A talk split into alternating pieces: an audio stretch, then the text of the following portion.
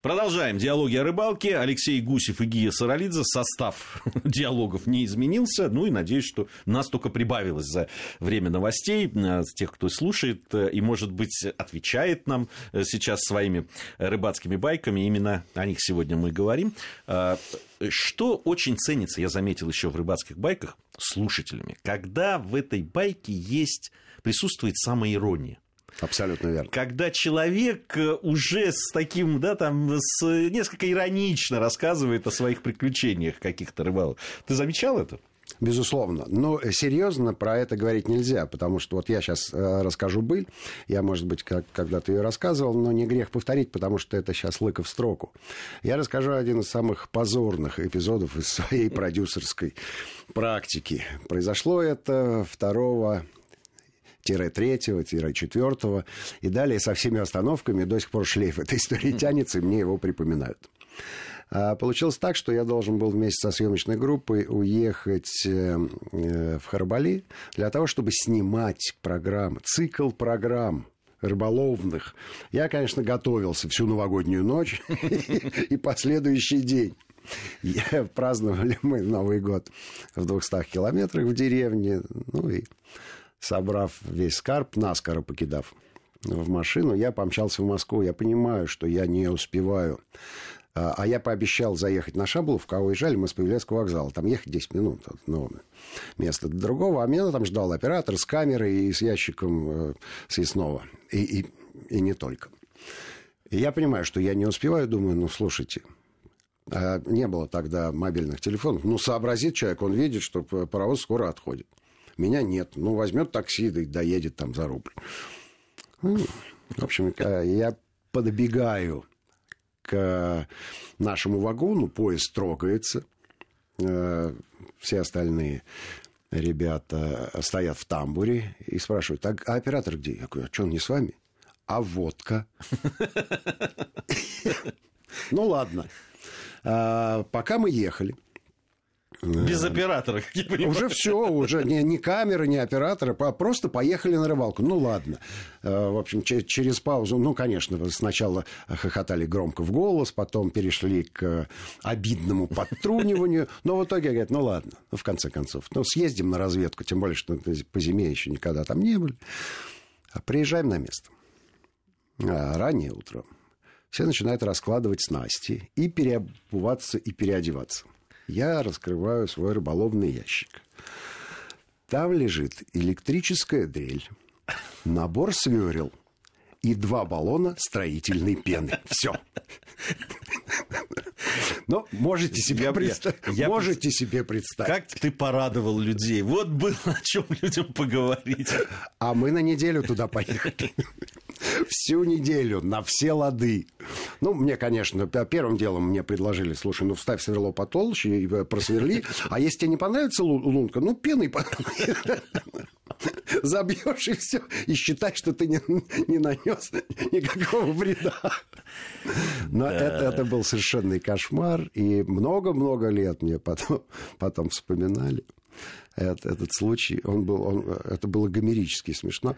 Но я чувствовал себя какое-то время не в своей тарелке. Ну, а что делать? Ну, выдохнул и... Да, и меньше всего жалко оператора в этом смысле. Потому что, ну, с одной стороны, он не попал на работу, да. надо снимать, а, а при этом остался с ящиком, с ящиком съестного. С закуской и выпивкой. Да, да, да, да, да. Э, замечательная история. Один из наших знакомых рассказывал про свою рыбалку в Израиле.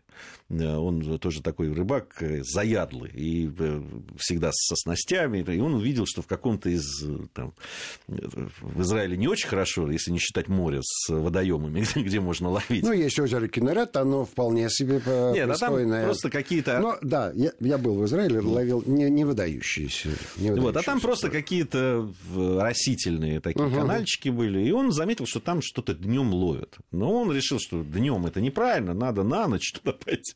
И вот он ночью там ловил. И у него угу. клевало, не останавливаясь. Но он не мог вытащить ни, ни одной рыбы. За все это время все время обрывалось. И он просто, просто стояло несколько у него донок, и вот он от одной к другой, всю ночь он бегал, бегал. В итоге он все-таки сумел подтащить свой трофей. Оказалось, что это огромная, невероятно вонючая черепаха. черепаха да.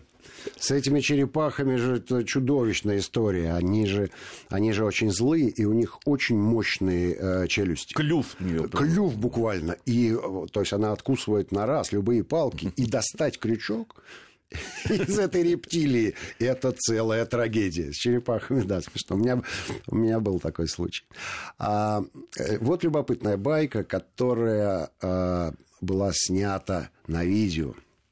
Я не помню, рассказывал я ее. Нет, но она любопытная. Река Рыбная, которая впадает в Енисей.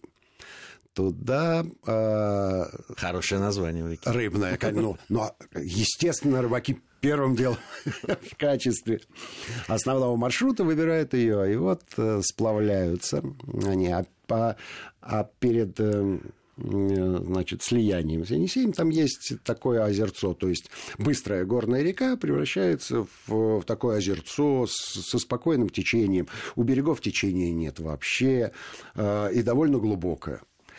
И там э, водится щука. То есть можно э, от линка и таймени перейти к, да, к более для нас привычной ловле, и говорят, что щуки там огромные. А байку мне рассказал человек, э, который был там за три года до последней экспедиции. А в последнюю экспедицию он мне привез видео. Мы его смотрели, и он мне рассказывал. Ситуация была такая. Надувная лодка. Они э, э, на небольшом расстоянии от берега э, пытаются поймать щуку. Стоит баночка такая обычная, э, вот из, из этого, из пищевого алюминия на борту лодки, и одно неосторожное, неосторожное движение, и баночка падает. Ну, падает, падает. Подумаешь, через три года они вспомнили про эту баночку, потому что попала щука, баночка, у которой была в животе. С ума сойти. Вот. Это, это абсолютно реальная история. Я бы не поверил. Я бы не поверил. То есть надо понимать, какого размера щука, что баночка легко помещалась. Прямо видно. А она, есть, она же а, блестючая была, и конечно, она решила, Ну, конечно, что баночка-то ярконькая такая, да, блестит. Как же она на нее пролезла вот. горло? Вот такая байка. Вот хотите верить, хотите нет. А у меня есть видео доказательства. Ну, и есть, конечно, категория баек, э, э, которые рыболовы придумают сами. И мы в процессе производства программы «Идеология рыбалки» иной раз позволяли себе э, рассказать некие истории, Э, в правдивости которых можно было усомниться, а можно и нет. Ну, подвешиваешь такой якорек. Ну, чтобы людям было любопытно. Ну и, пожалуйста, дальше обсуждайте, так это или не так.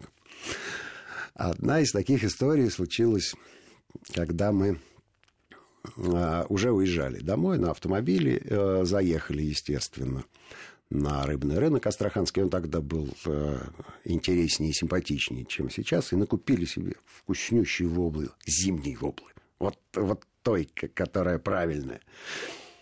Ну и едем уже по дороге на Волгоград. И приходит нам мысль, а давай сделаем сюжет. Мы идем на Солончак, раскидываем эту воблу. И с трех камер снимаем с закадровым текстом, что да, можно воблу солить и так, и так бывает, но зимнее, летнее, но самое вкусное вобла а, происходит естественным путем. Потому что во время нереста, э, естественно, там же полой, и все заливается, вобла заходит туда, мечет икру, и не успе... та, которая не успевает обратно скатиться в море, остается в этих лиманчиках. В солончаках. В солончаках, конечно. Вода выпаривается, и к августу месяцу рыба, отлично просоленная природной солью, выступает на поверхность. Остается только найти ее и собрать в пакет. Причем самое вкусное в районе 186-й электроподстанции в 14 километрах на север. Ну и, в общем, дальше идет пурга. Я неоднократно слышал а, от разных людей, что а, а, спорили люди, правда это или нет. При этом один из собеседников, да я сам собирал. Да сам я собирал, ну что ты мне говоришь? Ну не может такого быть. Слушай, Петрович, Мы, мы поругаемся с тобой. Я сам лично вот этими руками. Действительно, вкуснее нет. Вкуснее его нет. Я помню, тоже очень смешная история была. Э, это вот из тех историй, про которые я говорил, духоподъемные такие. Угу. Когда все не очень хорошо, помнишь, когда ездили в Белоруссию, э, и первый день он совсем был какой-то э, зимняя была рыбалка, вернее, угу. такая вес, ранней весной, и что-то совсем ничего не клевало, было как-то и один из организаторов, э, ребят, сказал, да у меня была поклевка. Была, я не смог вытащить. Вот. Он не влез в лунку. Это все, что там должно было быть у него, чтобы оно... При том, что кроме мелкой-мелкой совсем там э, э, густерки и окунька не, не клевало вообще ничего. Но зато все, ну, посмеялись, но решили, что... Да-да-да-да-да. Байка все-таки, байка все-таки э, это такое... Э, это, считай, э, как э, некий э, такой сленг да, не, не, некий специальный язык, специальный жанр да, язык, языковой для того, чтобы рыбак рыбака не только увидел издалека, но и поговорил с ним на разных языках. Да, это рыба, э, рыбацкие байки, конечно же, передать наверное, э, вот так вот на радио, да, в, в программе, э, или сделать даже вот такую программу. Но я, ты знаешь, если у костра собраться и включить микрофон, может быть. Вот это будет. Может быть, но это надо все равно находиться я хочу, у костра. Я хочу закончить анекдотом, который прочел накануне, он меня очень порадовал. Возвращается муж с рыбалки, тихонечко открывает дверь домой, у жены спрашивает, кот дома. Она говорит, не бойся, кильку купила, заходи. Ну вот на этой ноте давай и завершим сегодняшнюю программу. Алексей Гусев и Гия Саралидзе были в студии Вести ФМ. Надеюсь, совсем скоро мы вновь встретимся. Всем ни хвоста, ни чешуи.